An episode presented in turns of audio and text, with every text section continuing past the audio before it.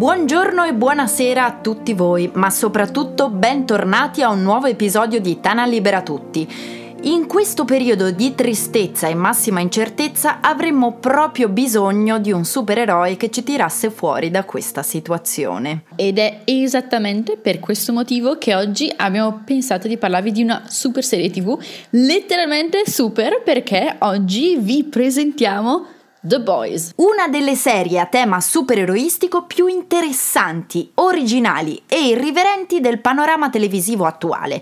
D'altro canto può contare su un pedigree d'eccellenza. The Boys, infatti, nasce come serie a fumetti statunitense scritta da Garth Ennis e disegnata da Derek Robertson, pubblicata negli Stati Uniti da metà del 2006, prima da Windstorm DC Comics, poi da Dynamite Entertainment dal 2007. Ne è stata tratta tratta poi eh, una serie tv omonima nel 2019, ideata da Eric Kripke per conto di Amazon, basata sull'omonimo fumetto. E ora veniamo al momento clou, la trama. Perché, ok, sì, è bello sapere chi l'ha prodotta, come l'hanno prodotta, ma effettivamente di che cosa parla questa serie? Addentriamoci dunque nella storia, creando però prima un po' di suspense e vi poniamo questa domanda. E se la storia fosse diversa da come ce l'hanno sempre raccontata? Ecco, nel nostro immaginario, forgiato dagli universi Marvel e DC, i supereroi sono nobili d'animo, pronti a mettere i loro poteri sovrannaturali a servizio del bene,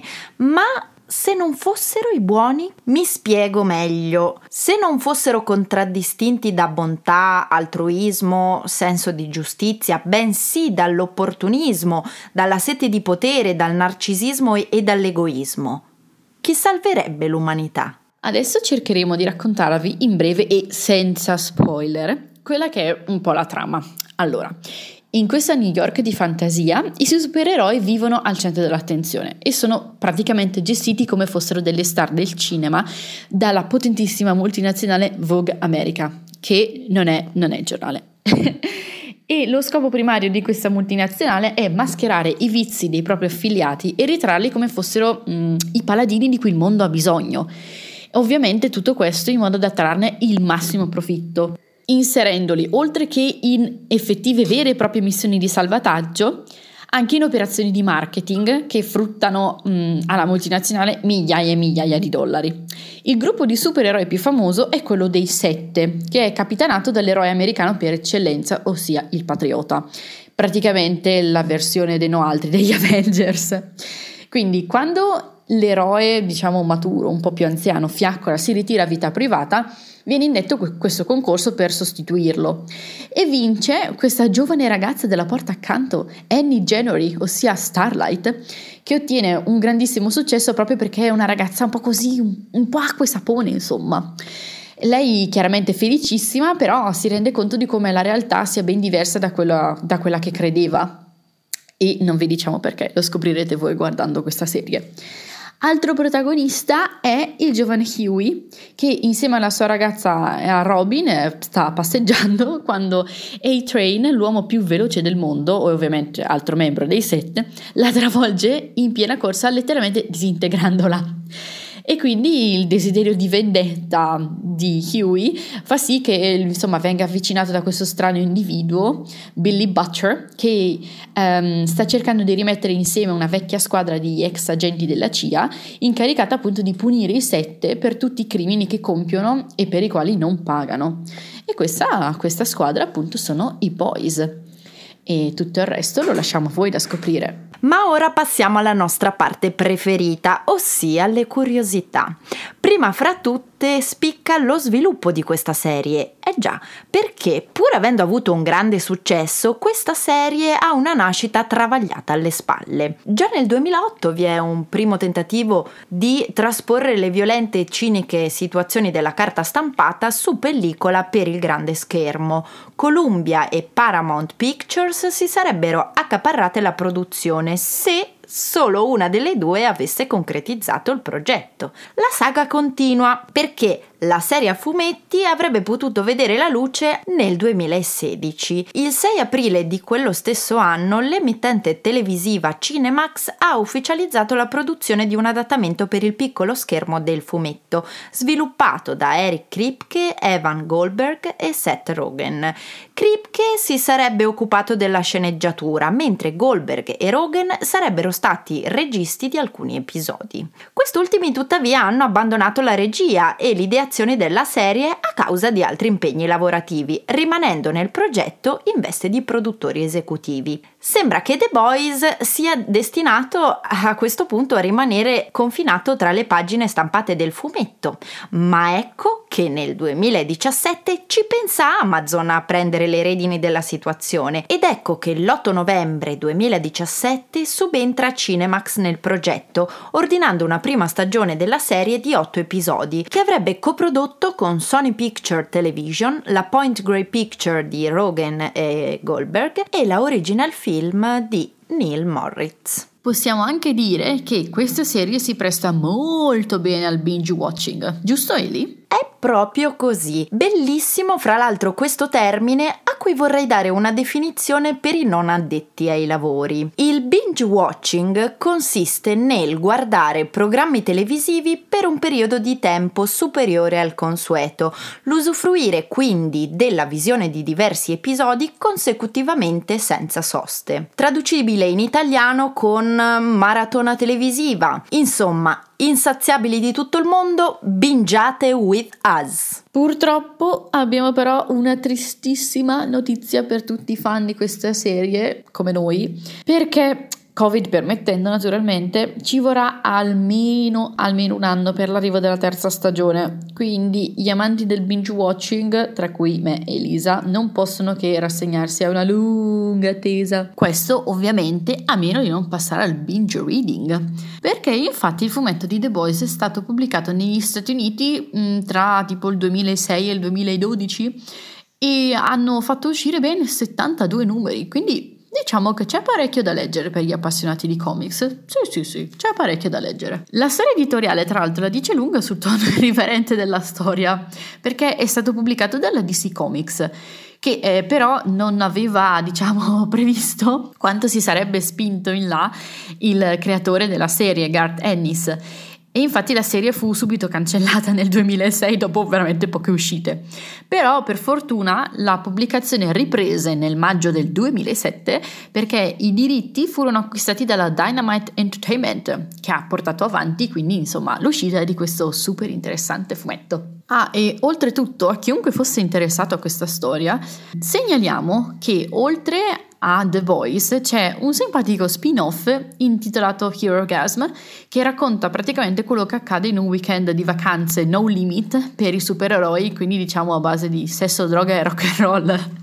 e ci sono anche due miniserie di intermezzo dedicate a Butcher e Huey. Quindi se, se vi interessa, insomma, c'è tanto da leggere. Arrivati a questo punto ci sembra doveroso ammonirvi sul fatto che tra il prodotto per il piccolo schermo e il suo corrispettivo cartaceo intercorrono diverse differenze sostanziali, prima fra tutte questa. The Boys, in quanto serie tv, sì, segue i temi, le vicende, le situazioni principali del fumetto, ma tuttavia allo stesso tempo se ne discosta. Questo proprio per la sua natura insita di serie destinata alla tv o più precisamente allo streaming che necessita di modalità tempi e spazi differenti rispetto ad un fumetto, logicamente. Attenzione perché non è solo il mezzo a cambiare, ma anche l'epoca in cui si inserisce questo racconto. I boys infatti ci vengono raccontati così come sarebbero 14 anni dopo l'uscita del primo fumetto. Infatti li vediamo inseriti in questo contesto che ruota intorno ai social e agli smartphone. Sentirete infatti più volte i protagonisti parlare di aggiornamenti su Twitter piuttosto che squadre di addetti ai lavori che elaborano campagne marketing a favore dei super basandosi proprio sulle visualizzazioni YouTube piuttosto che Facebook. Perché Ennis traspone la critica verso la società consumistica del 2006 alla realtà del 2020 per la serie TV. Diciamo poi che la serie si contraddistingue sicuramente per la presenza di scene particolarmente crude e violente, come sa chi la sta guardando tanto che è addirittura vietata ai minori di 18 anni e la visione di alcuni episodi, soprattutto della prima stagione, è consigliata ai maggiori di 16 anni. Quindi ecco esatto, chi ha visto The Boys è sicuramente rimasto colpito dall'esplicitissima violenza e dalle grottesche vicende che mh, mm, in realtà sono un po' quello che è il marchio di fabbrica di questa serie tv. E tra l'altro, da quello che abbiamo trovato io e Elisa, queste, queste diciamo scene di violenza non sono niente in confronto a quello che accade nei fumetti, perché il fumetto è letteralmente un susseguirsi di trovate paradossali con cui gli autori si divertono a spingere ogni volta il limite un, un po' più in là, con delle scene abbastanza raccapriccianti che eh, rendono ancora più fantastiche e meravigliose le trovate dei boys, che nel fumetto tra l'altro sono molto meno, diciamo, mh, mm, passivi e indifesi contro i supereroi e elaborano veramente qualsiasi genere di piano per fermarli senza disdegnare cose mm, relativamente macabre tipo smembramenti e armi decisamente contundenti. Però comunque possiamo dire che gli showrunner hanno fatto veramente un ottimo lavoro nel differenziare un po' la serie dal fumetto e mm, l'hanno resa, diciamo, un po' una satira del mondo, di, del mondo dei media, del marketing, anche, anche, sicuramente delle star del cinema e della politica. Mm, diciamo appunto una satira che mm, prende un po' più in giro questo mondo piuttosto che magari una semplice parodia dei supereroi tradizionali, ecco. Ed è arrivato il meraviglioso momento delle curiosità sull'autore, che a me sinceramente interessano sempre molto, insomma è sempre divertente andare a curiosare un po' in giro. Comunque, insomma, per legarci un po' a quello che era stato il nostro primo episodio con Parasite, anche lo sceneggiatore di The Boys ha veramente vinto una valanga di medaglie, ha fatto letteralmente incetta di premi. I più importanti possiamo dire li ha vinti verso la fine degli anni 90 perché ha vinto due Eisner Awards che eh, come io e Elisa abbiamo scoperto sono praticamente gli Oscar dei fumetti. Uno come miglior scrittore e l'altro per il miglior albo. Nel 99 ha guadagnato anche un Eagle Award come miglior fumetto a colori e tra il 92 e il 2003 ha ottenuto altre 5 nomination agli Eisner Awards, 7 nomination ai Comic Buyers Awards e ben 2 agli Eagle Awards, quindi veramente incetta di premi da tutte le parti. C'è da dire però che dietro a ogni genialità si nasconde sempre un briciolo di follia e quel pazzerello di Garth Ennis ne è un esempio lampante, con le sue innumerevoli contraddizioni, perché udite udite odia i supereroi Eppure ha passato buona parte della sua carriera a scrivere di loro. Pur avendo lavorato per testate come Marvel e DC Comics, l'autore li ritiene inconcludenti, infatti dice che le loro storie non finiscono mai e si ripetono in eterno senza una conclusione o un cambiamento reale, con l'unico scopo di accontentare i fan. Infatti personaggi come Capitan America per Ennis sono quasi offensivi perché sminuiscono condotte doti sovraumane gli sforzi e sacrifici molto umani dei soldati durante la seconda guerra mondiale. Le sole eccezioni? Superman e Wonder Woman. Tra i supereroi, Ennis preferisce quelli più con i piedi per terra, come Nick Fury nel suo ruolo di soldato della seconda guerra mondiale, oppure il punitore come psicopatico massacratore di criminali. Momento clou della puntata. Promosso o bocciato? Allora, per quanto mi riguarda, sicuramente promosso, è una serie tv particolare, un po' strana, molto appunto irriverente sotto tanti punti di vista, però personalmente mi piace. Poi devo dire, io sono un po' di parte eh, perché mm, sui supereroi io sono proprio fan, ho visto tutti i film della Marvel mille volte, anche quelli della DC, anche se personalmente preferisco la Marvel, quindi sono veramente una super fan. Però, per quanto questa serie sia un po' strana, un po' macabra sotto tanti aspetti, A me è piaciuta, io la consiglio. Quindi ragazzi, se non avete troppo da fare, mi raccomando, The Boys, due stagioni, otto puntate, perfetta per voi. Io Bea ti seguo a ruota anche perché questa serie si è guadagnata il plauso della critica e l'apprezzamento del pubblico mica per niente. Voglio dire, è un prodotto originale in un terreno ampiamente battuto come quello dei supereroi, però inaspettatamente porta una vera e propria ventata d'aria fresca. Troviamo questi supereroi politically spregevoli, plot twist azzeccati e una cappa di grottesco che non si vedeva da anni, penso penso in una serie tv o per meglio dire non si è mai vista.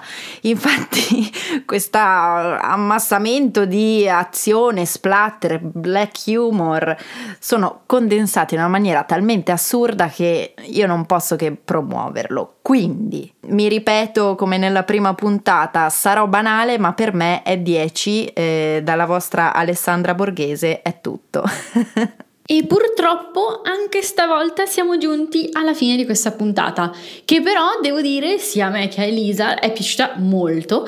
Abbiamo potuto parlare di una serie TV veramente interessante che vi consigliamo un sacco e devo dire questo programma ci piace molto, siamo molto contente e ringraziamo insomma Samba Radio per la possibilità che ci sta dando e mm, speriamo di avere un po' di vostri feedback, insomma, diteci un po' cosa ne pensate e ci vediamo alla prossima puntata. Ciao a tutti! Adios!